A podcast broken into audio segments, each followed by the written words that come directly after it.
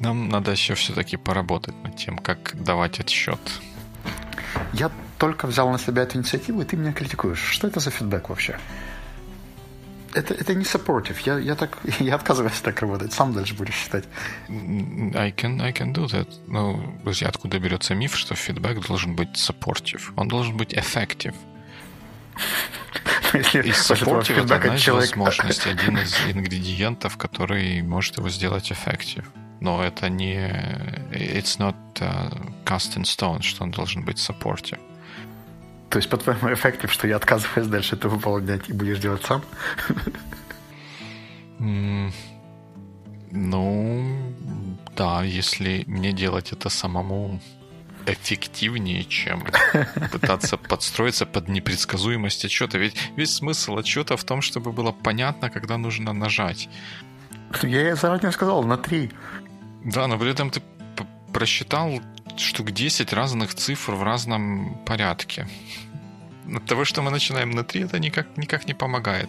Это как спортсмены где-нибудь на Олимпиаде. Они же, им говорят, что вы там подойдите к началу, вот там станьте, сейчас что-то будет происходить, а потом стреляют из пистолета.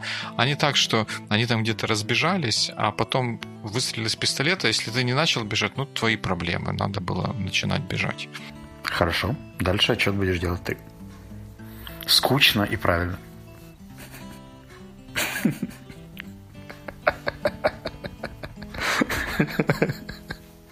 Договорились. Так, так и запишем. Хм, меня нелегкая грядет неделя. Мы с тобой год назад были на дебатном турнире Днепро Open. Так. И он повторяется ежегодно, поэтому он будет опять. Это еще три дня работы очень интенсивной, потому что там будет 200 участников, и мне предстоит проводить три воркшопа, там фасилитацию встречи с одним голландцем, и еще много-много всякой операционной маленькой работы. А потом по приезду в Киев сразу начинается тренинг в Прозоро, и это еще 4 full-time дня подряд. В общем, как-то intensity нарастает. Да, это нелегко, наверное. На турнире ты что будешь делать? Судить бедных детишек или что? Получается, что в пятницу это больше день обучения, то есть мы будем проводить какие-то воркшопы и так далее. А в субботу больше судить, да, может быть, помогать с организацией. Вообще это так exciting, что уже десятый год подряд это все проходит. Штука, которую мы когда-то собирали вдвоем. Теперь там же целая команда организаторов, у них все очень круто получается. Я уже давно не участвую в процессе подготовки, но со стороны всегда смотрится очень впечатляюще. Да, мы же в прошлом году, да, вместе ходили на какое-то время. Ну или вместе ходили, это, наверное, преувеличение. Я присоединился на какое-то время, чтобы посмотреть, как это происходит. У нас еще есть такая суровая фотография вообще. Там, мы такие строгие вдвоем. Да, с да, ноутбуками, да. пугаем детей. Но я себе каждый раз даю обещание, что я не буду складывать важные и сложные задания вместе, но потом оказывается, что дебатный турнир, как бы даты выбирал не я, а Прозоро было удобно именно в это время, и все. И я не могу отказаться. Почему? Точнее, я, наверное, могу отказаться, но это будет странно, мне интересен этот проект. Тут же в какой-то взаимный интерес. Зачем им же, наверное, не очень интересно тебя получить каком, в каком-то копченом виде после какого-то другого трудового дедлайна, который ты пытаешься выполнить. Хм. Ну, я, я согласен, но есть же какие-то объективные параметры. Я так понимаю, что у них там ограничения и в плане бюджета, и в плане дат, когда они могут, и так далее. Плюс там нужно побыстрее это провести, потому что есть какие-то обязательства перед грантодателями. I see, с которыми... I see. Ну да. Так что есть такие restrictions, на которые не повлияешь. И я вот уже в который февраль нахожу себя в этой ситуации, что я вроде бы говорю себе, что я не буду складывать много яиц в одну корзину, но потом складываю, и мне еще нужна потом неделька, чтобы восстановить дыхание. Да, ты скажи другое. Вот этот тренинг, у тебя материал, это до него готовы? Потому что, ну, просто прийти и рассказать несколько дней подряд, это само по себе тяжело. Но если надо еще то, что рассказываешь как-то, вот, в общем, выдать на гора перед этим, это вот это в разы, по-моему, усложняет всю эту конструкцию. У меня челлендж, потому что мне нужно их перевести с английского на русский. Почему? И вот это будет Потому что тренинг будет на русском. Тренинг на русском, а слайды на английском. Мы же всегда так делаем. Мы-то делаем, но еще же есть handout, там не только слайды. Презентацию я просто подолтаю, а вот как быть с раздаточными материалами. Ну, подожди, а, а какая, какая проблема вообще? 2018 год в мире происходит. Ты говоришь, кто не знает английского, или почему я не могу перевести? Почему нужно переводить материалы, которые на английском? Хм. Хороший вопрос. Я на самом деле тоже не всегда понимаю, но я думаю, что у некоторых людей есть какой-то порог сопротивления. Если это штука, которую человеку стоит применять по-русски или, например, по-украински в следующий раз, то учиться ей, наверное, проще на том языке, на котором будешь ее применять. Может быть, а какой, какого рода штуки мы тут говорим? Это разные инструменты из эффективной коммуникации. Например, там привычка переспрашивать, да, или вот эти фразы, которые правильно ли я понял, э, уточнение позиции другого человека. Шо? Вот такие, да? Это вместо шо. Это красивые заменители, которые позволяют выглядеть профессиональнее. Чё? Um, Дима, we have to talk. Oh, now, Я знаю, что у тебя talking. на английском это хорошо получается. Ты меня провоцировал, да? Вот, ну, в общем, эти все штуки у меня есть в английском варианте, потому что как-то я больше проводил таких тренингов для англоязычной англоязычных команд. Или те, которые хотели стать англоязычными. А здесь вот такой нетривиальный для меня заказ, поэтому работаем над адаптацией сейчас. Хм, это интересно. Вот, ну, я, я на самом деле не, не сколько о подготовке, сколько о том, что, знаешь, все как-то очень, очень сжато и очень интенсивно, и мне это напомнило эпизод Кортекса. Ты слушал, да, про Three Days Yeah, six, Before six Air. day- последний, последний, да, эпизод? Six Да-да-да. Days to Air. To Air. Они обсуждали документальный фильм про... Как назывался этот мультик, я не помню. Э, South Park. South Park. О том, как создается концепция и анимация, и диалоги и так далее для каждого из эпизодов South Park. И, как оказалось, это очень короткий спринт. Ну да, это какой-то mind-blowing вообще идея, что они каждый выпуск вы- выпускают, ну вот они сезонами же, да, если я не ошибаюсь. Я тоже небольшой спец, и мы, пох- похоже, мы это послушали, как Майк и Грей про это говорили, но ты же не, не смотрел это документари. Документарий нет. Я, Ну, я посмотрел после этого серию South Park, расстроился и, и все. Но они сезонами выпускают, и я как-то как минимум не осознавал того, что они каждую серию выпуск... начи- работу над следующей серией начинают после того, как выпустили предыдущую, ну чтобы почему? Потому что current events туда как-то попали, да, чтобы было на злобу дня что-то что такое, что они все от начала до конца делают за 6 дней. Это, конечно, mind-blowing. Я думаю, что меня больше всего удивило, знаешь, глобальность всего этого, потому что когда мы говорим про какое-то шоу, которое ждут в эфире миллионы людей, Мгм. за 4 дня до релиза люди еще обсуждают идею, что там может быть вообще, о чем должен быть эпизод. Ну, не знаю. Я иногда чувствую стресс даже в байвикле, когда не знаю, о чем говорить. При том, что мы можем смело затянуть или опубликовать попозже, или вообще взять брейк. Ну, понятно, что такое ожидание, что 100-500 миллионов человек это услышит, оно, конечно, определенный отпечаток накладывает, но я не знаю, мне вот в моем каком-то взгляде на это, и как мне, как мне кажется, то, что я читаю, читаю, в смысле в кавычечках, не то, что там вот написано, а вот то, то, что я читаю, как остальные вот такие условно творческие, ну, вернее, это я условно творческий человек, остальные вот нормальные творческие люди как что делают, Безусловно, творческий, да? да, без- безусловно, творческие люди, они в значительной мере стремятся удовлетворить себя, а потом уже вот эти массы эм, этих, в общем, людей, э, которым, которым это будет, будет выдаваться, и что для них давление больше не в том, что вот там им не понравится, не понравится, а в том, что вот это будет ли то лучшее, что я могу сделать. Вот как-то в таком ключе. Я не знаю, как это у создателей South Park проявляется. Может быть, это как раз наоборот все работает, но это, не знаю, ну вот, вот это вот давление, давление масс, оно, мне кажется, таким, может быть, местами преувеличенным. Ну, вообще работа с такими сжатыми дедлайнами, она достаточно стрессовая. Я даже где-то слышал такой термин, как аутсорсинг синдром, когда ребята из аутсорса попадали в продуктовые компании, и им не хватало вот этого драйва с постоянными релизами, дедлайнами, гонкой и, и, и рашем. Я понимаю, что это, скорее всего, стереотипы. Далеко не все аутсорсинговые компании работают так, и не все продуктовые slow-paced. Но вот где-то кто-то сказал мне фразу аутсорсинг синдром, и она теперь ассоциируется с тем, что человек, который прошел огонь, лед и медные трубы, а потом попал в какие-то более комфортные условия, часто ностальгически вспоминает о том, как, как активно, весело и задорно он работал. Ох, ну мы тут рискуем, конечно, вдаться в какую-то эзотерику или изуверику на, на эту тему, но они, на мой взгляд, вот эти вот две, две ситуации с продуктовым и непродуктовым девелопментом, они просто, просто разные. Э, результат, который ожидается от человека, он разный. В аутсорсинге тебя ожидает, что ты будешь тратить кубометры с забора за определенное время, за заранее оговоренное время. Если ты в это время вкладываешься, ты получаешь за это деньги. Если ты в это время не вкладываешься, ты не получаешь за это деньги.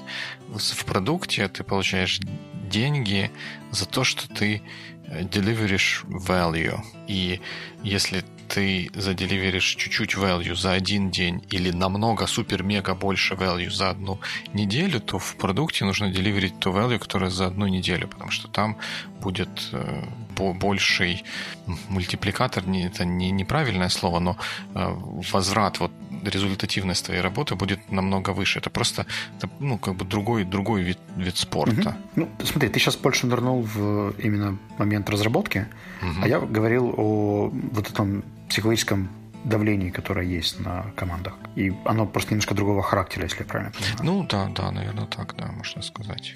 Из того, что мы услышали, похоже, в, в Кортексе про вот эту вот ситуацию, что те ребята, которые делают South Park, они свой проект э, проект, процесс выстроили соответствующим образом, чтобы вот в эти шесть дней, может быть, конечно, с, не может быть, конечно, а, конечно, с топрягами, но вкладываться, но хотя бы иметь какой-то шанс туда вложиться, потому что если бы они как-то по-другому это организовали с вырисовыванием всех персонажей, супер детализацией, у них никаких бы не было шансов иметь такой производственный Э, такое расписание. Ребят, кстати, зовут Трей Паркер и Мэтт Стоу. Good for them. Я просто к тому, что там отдельная часть эпизода была посвящена не сколько планированию, задачам и так далее, но тому, как они выстраивают отношения друг с другом.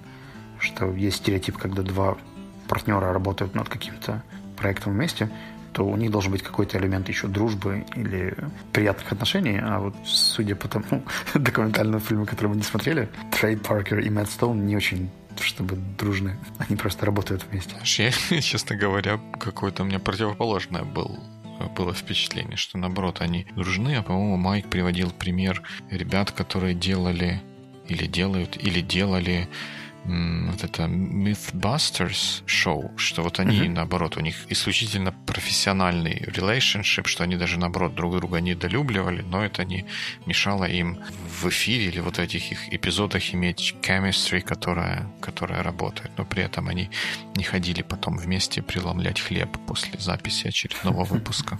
Ну, здесь, наверное, вопрос, знаешь, вот это странное разграничение, которое еще тянется с каких-то, как мне кажется, немножко постсоветских штук из серии Let's Stay Professional, о том, что есть там какие-то бизнес-задачи, которые мы делаем, потом мы отдыхаем. У нас все настолько смешано и непонятно бывает, особенно если компания небольшая, где заканчивается дружба, начинаются профессиональные отношения и наоборот. И тем более, если где-то в игру вступают, как, как перевести, tight deadlines – жесткие сроки. Да, то есть в условиях жестких сроков, когда все очень ограничено, то очень легко потерять эту грань и где-то апеллировать к дружеским чувствам, чтобы добиться профессиональных результатов и наоборот, а потом все получается полным мессом. Я смотрел э, трансляцию, когда общались ребята, которые строили Reddit. Mm-hmm. Это, по-моему, был How, How I Build This, да? How, How I Build, Build This, да. Это был лайв-эпизод, и я посмотрел видео этого интервью, и вот один из моментов, которые они рассказывали, они же там выходили из Reddit какой-то момент, а потом их попросили вернуться, когда был кризис. Они, когда разбежались, два кофаундера Reddit, то они долго не могли разговаривать именно за счет того, что у них было много каких-то неразрешенных моментов. Они до этого дружили и жили вместе. Потом начали делать проект в Y Combinator – успешно его зарелизили и смогли продать в очень короткие сроки. Доработали еще два года, и потом разошлись просто потому, что был такой накал всего, смешалось и общение кофаундеров, и общение бизнеса и технологий, и общение двух друзей, и это все так перемешалось в такую кучу, что потом, по-моему, даже пришлось звать psychotherapist, чтобы помочь разрулить это все. А к чему ты клонишь? Какой ты ну, нам там... вывод хочешь предложить из этого? Я не предлагаю вывод. Я говорю о том, что у нас часто грань между professional relationship и какой-то дружбой или неформальными отношениями очень непонятный, затертый. Я каждый раз, когда читаю пост о том, что там мы не компания, мы семья и все дела, у меня это вызывает такую опаску. И когда появляются экстремальные условия, то что становится важнее? Какие-то поддержания дружеских отношений или выполнение бизнес-задач? А тут много есть всяких историй. Там уже вот у Netflix у них такая своя, ну не то чтобы своя, но культура, которая как вокруг профессиональной команды построена, да, что если ты перестаешь забивать мячи или что там делают в профессиональной спортивной команде, то мы тебя поменяем на кого-то, кто может Я очень хочу мячи. найти эту статью, но там была статья, что HR, который создавал эти правила, потом была по этим правилам уволена из компании. Ну да. Так что бойтесь своих полисей, которые вы создаете. Ну так, а, а что, тут, тут тоже я не вижу что-то в этом особенно, особенно плохого. Но если она перестала соответствовать требованиями, не, ну, не хотела или не могла, ну, мы же этого всего не знаем, меняться, чтобы соответствовать неправильное слово, чтобы ее интересы совпадали э, с тем, куда компания хочет двигаться, то они ну, раз, разошлись и, и, и все, и норм. А что не так-то? А мне кажется, что там все не так просто. Я просто ресерчил эту тему, когда в какой-то очередной раз наткнулся на этот SlideShare с э, корпоративной культуры Netflix угу. и захотел погуглить еще там, где создатели объясняют, что это такое, почему, как это работает. И уже, по-моему, два года не работая в Netflix, эта леди, я не вспомню сейчас ее имени, все еще говорила «we», когда говорила про Netflix. И явно она еще как бы себя ассоциирует с этой культурой и с тем, что мы создаем, там, что, что, что для нас важно. И момент вот этого attachment, он явно еще не прошел. И тут ни, никаких сугубо профессиональных отношений. Здесь два момента. Напомнишь, это вот тот момент, когда я знаю, что у меня есть две вещи, которые я хотел сказать, и это будет одна из них, но я могу про вторую забыть. Ты мне на нее, про нее напомнишь, что была еще вторая вещь. Мне кажется, что тут это не об attachment скорее говорит, а может быть о attitude э, вот этой Женщина, я не помню, как я тоже не помню, как ее, как ее зовут. Но вот сейчас, если бы меня э, просили рассказать о том, что мы делали в софтсерве, я бы тоже э, достаточно часто использовал бы приставку «мы». Вот я бы о том, что я делал, что я там был в Штатах, там общался с клиентами или это, чтобы мы могли заделиверить продукт, чтобы мы могли запустить какую-то э, лабораторию новую, которую клиент там строил. То есть я бы тоже слово «мы» использовал очень часто, но это не, не говорит о моем каком-то супер сильном атачменте или о том, что я еще оттуда как-то не вышел. Просто я на то, что происходило, смотрю и продолжаю смотреть с позиции, что вот мы это делали вместе, а не я один на белом коне или на чем там. В общем, это все делал. Хм. Я попытался быстро найти имя и пока что я фейлю. Ну, там я точно помню, что был подкаст Planet, выпуск эпизода Planet Money, а, где было интервью с с Сарой. По мне почему-то хочется сказать, что ее Сара звали. Мы в каком-то в каком-то из выпусков что-то подобное а, обсуждали, мне кажется. Мы, по-моему, даже вместе слушали этот Planet Money и обсуждали, что там происходило с Netflix. Пэтти Маккорд. Не Сара, ну чуть-чуть. Ну, рядом же буква П и С. Ну, конечно, нет, это полный фейл. Никто, никто не вспомнил. Да, да, точно, Петти. Как же, конечно, конечно, Петти. Теперь уже все Блин, легко. Петти, точно. Да, да, да, как я мог забыть? Да, мы про это там говорили, про вот этот эм, слайд deck тоже говорили, но есть еще одна интересная история на эту тему. Это не вторая. Вторую я помню еще вторую штуку, которую я хотел сказать. Раз, мы, раз уж мы в Netflix углубились, или углубились, правильнее будет сказать. А, есть такой подкаст Masters of Scale, который ведет фаундер а, LinkedIn Рид Хоффман. Он сейчас угу. как бы венчурным инвестором работает. Ну, если это так можно назвать, работает венчурным инвестором. Вот. Он делает подкаст вот этот Masters of Scale про то, как как бы скейлить организации, компании, идеи и бизнесы. Я про этот подкаст всегда говорю э, что это подкаст с high overproduction value, но там есть э, как бы какие-то интересные моменты, и в том числе там в первом сезоне было интервью с Ридом, его тоже Рид зовут, только пишется по-другому, и фамилия другая, э, фаундером Netflix.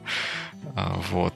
И тоже интересно послушать, э, как вот они, вот эти оба Риды, рассказывают о том, что там происходило в Netflix, и оно так не совсем так выглядит, как то, что я знал из рассказов вот той же самой Пэтти и, или каких-то других эм, людей, которые про этот Netflix рассказывали. Рид Хестингс его зовут. Хестингс, да. да. В общем, интересная такая история. Вторая штука? А, теперь вторая штука про то, что вот э, она у меня возникла в голове в тот момент, когда ты сокрушался о том, что вот Пэтти породила вот такую вот систему или так, такую корпоративную культуру, и потом эта же корпоративная культура ее и погубила, и что как бы это плохо, а я как бы говорил, что это ничего такого, как бы that's life. И есть еще одна тоже интересная концепция, которую я тоже из вот этого подкаста Masters of Scale э, услышал. Ее, по-моему, тоже тут этот самый Рид Хоффман, фаундер LinkedIn, придумал. По-английски она называется Tours of Duty, по-моему, в русском языке нет адекватного термина какого-то. Вот когда ты поступаешь на службу, какую-то вот военную, вот в, в американской культуре, ты делаешь uh, Tour of Duty, ты как бы, условно говоря, подписываешь контракт на какое-то время, и эм, вот это время ты э, полностью отдаешь вот этой вот своей службе. Ну, потому что это военная служба, она по-другому не бывает. Нельзя part-time служить, быть военным специалистом. И он говорил о том, что сейчас, э, по крайней мере, вот в западной цивилизации, там, в Японии же там совсем все, все по-другому, э, вот, вот это вот концепция, она имеет очень много права э, на жизнь, что когда ты берешь какого-то человека э, к себе на работу в компанию, ты смотришь, и вы вместе с ним смотрите на это как на, на tour of duty, что ты приходишь к нам, чтобы вот чего-то добиться, достичь, куда-то прийти вместе с нами, вместе с нашей компанией, но это не обязывает ни тебя, ни нас. Потом как бы до седин держаться за руки, петь кумбая возле костра. Если мы этот tour of duty мы выполнили, и мы дальше э, смотрим вместе, мы будем дальше вместе идти или, или нет и без обиды и всяких вот таких вот hurt feelings расстаемся, потому что наша задача, миссия, вот этот вот тур от вот, вот этого вот самого duty был, был выполнен. Ты знаешь, мне кажется, что у нас в нашей культуре, или как ты любишь говорить, культурном контексте, не очень принято вообще говорить про точки выхода. Мы когда стартуем что-то, мы очень редко проговариваем. Оно может быть где-то в контракте прописано, что там какой-нибудь two-week notice. Но вообще думать о том, что все закончится. И почему-то считается, что это убивает энтузиазм и желание там, работать и начинать и вкладываться и так далее. Но, по сути, наверное, в современном мире это должно быть чуть более вербализировано. Потому что я все равно знаю, что очень много партнерств и сотрудничеств начинаются очень ярко, а заканчиваются из-за недоговоренности и непонимания. И такой разрыв, знаешь, очень неприятный бывает. Я видел очень много команд, которые заканчивали в общем, либо просто недовольными, либо в конфликтной ситуации. Ну да, да, это бывает, что в начале, когда много энтузиазма, вот этот вот энтузиазм и бурлящая энергия, она как-то скрадывает или сглаживает, или просто прячет под вот этой бурлящей массой какие-то шероховатости, недомолвки, недопонимания, несогласованности, которые потом, когда энтузиазм уходит, они обнажаются и могут каким-то привести последствиям не очень, не очень приятным. Ну, надо, что, что можно сказать, наверное, на берегу э, договориться обо всем на, на, навсегда, на все будущее было бы здорово, но тоже это кажется мало реалистичным. Надо по мере движения вперед как-то сверять компасы и, в общем, ну, смотреть, кто, кто как, куда хочет двигаться, и если вдруг э, кому-то это перестало быть интересно или уже энергия не так бурлит, то чтобы можно было расстаться в хорошем это, смысле этого слова, как part ways, да, вот по-английски хорошая фраза есть. И дальше продолжать делать уже какие-то свои отдельные дела, но при этом оставаться друзьями и угу. друзьями у, или у просто хорошими Две короткие истории. Я не буду говорить, какая из них мне больше импонирует, но есть две команды. Это кофаундеры. Они, кстати, и та, и та команда была три кофаундера. А, в одной команде ребята очень оптимистично смотрели на компанию, когда ее создавали, делали там таком порыве энтузиазма, и у них все очень хорошо работало первые два года. Потом пошли какие-то небольшие несоответствия, потому что один из ребят хотел создавать свой продукт, и он эту компанию изначально создавал как площадку или ресурс для того, чтобы потом переходить в продуктовую разработку. Остальные двое комфортно себя чувствовали в аутсорсинге, и им нравилось работать с проектами, которые не их. И вот момент расхода, он был такой очень длительный, затянутый, непонятный. Они сначала пытались сделать продукт внутри компании, потом создали втроем еще одну компанию, потом в итоге эти два кофаундера попросили как-то это все-таки разграничить. Но это все было настолько затянуто и долго, где-то два года они договаривались о том, как, как все должно быть. И вторая история, она абсолютно зеркальна, потому что три человека, которые создавали другой проект – это, кстати, был продуктовый проект. Они на этапе еще создания они проговорили три сценария. Оптимистичный, то, что им кажется реалистичным, и пессимистичный сценарий. То есть, если вдруг что-то не работает или идет не так, как мы хотим сейчас. И в тот момент, когда у одного из них там, ситуация изменилась, он был готов к тому, что другие ребята тоже знают, что все может пойти не так, и ему было намного легче выходить из этого проекта. Ему тогда предложили крутую работу и relocation, на который он согласился там по каким-то важным для него обстоятельствам. Но вот для них этот разрыв произошел, знаешь, так очень быстро, легко и совершенно не так затратно для компании, как в первом случае. Это очень хороший пример. Я рискну предположить, что во втором случае позитивную роль сыграло то, что в проработке вот этих сценариев, вот те люди, которые были в это вовлечены, они рассказали, а, артикулировали, зачем они да, сформулировали, зачем они это делают и чего они хотят добиться для себя через участие вот в этом угу. проекте. Так что для остальных участников процесса потом, когда они вот эти вот ну, ценности или свои приоритеты стали enforce ну, стали так. применять их вот как бы пол полноценно в своих действиях, это для других участников не было сюрпризом, и тем более не было неприятным сюрпризом. То есть они понимали это где-то, и оно вот как-то пошло более, более взросло. Во втором, а в первом случае,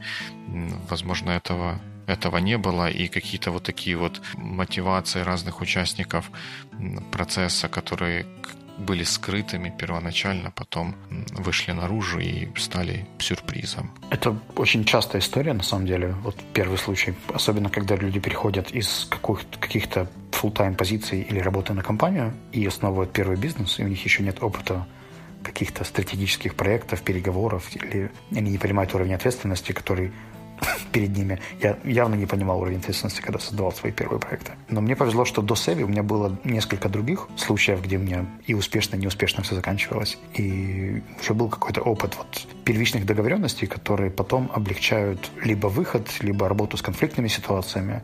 И мне кажется, что очень полезно делать какие-то маленькие pet projects, на которых можно потом учиться, да, и смотреть, как выстраивать отношения с партнером, как работать с человеком, которого ты не знаешь, и много-много-много других поинтов. Точно, да. Это как раз одна из тех областей, где learn by doing работает лучше всего другого, наверное. Вот э, этого я бы нигде не прочитал, это я практически уверен. А даже если бы прочитал, то восприятие это пока не побывал в той шкуре, бывает очень и очень сложно. Так что оказывается, что продуктивить это такая штука, да?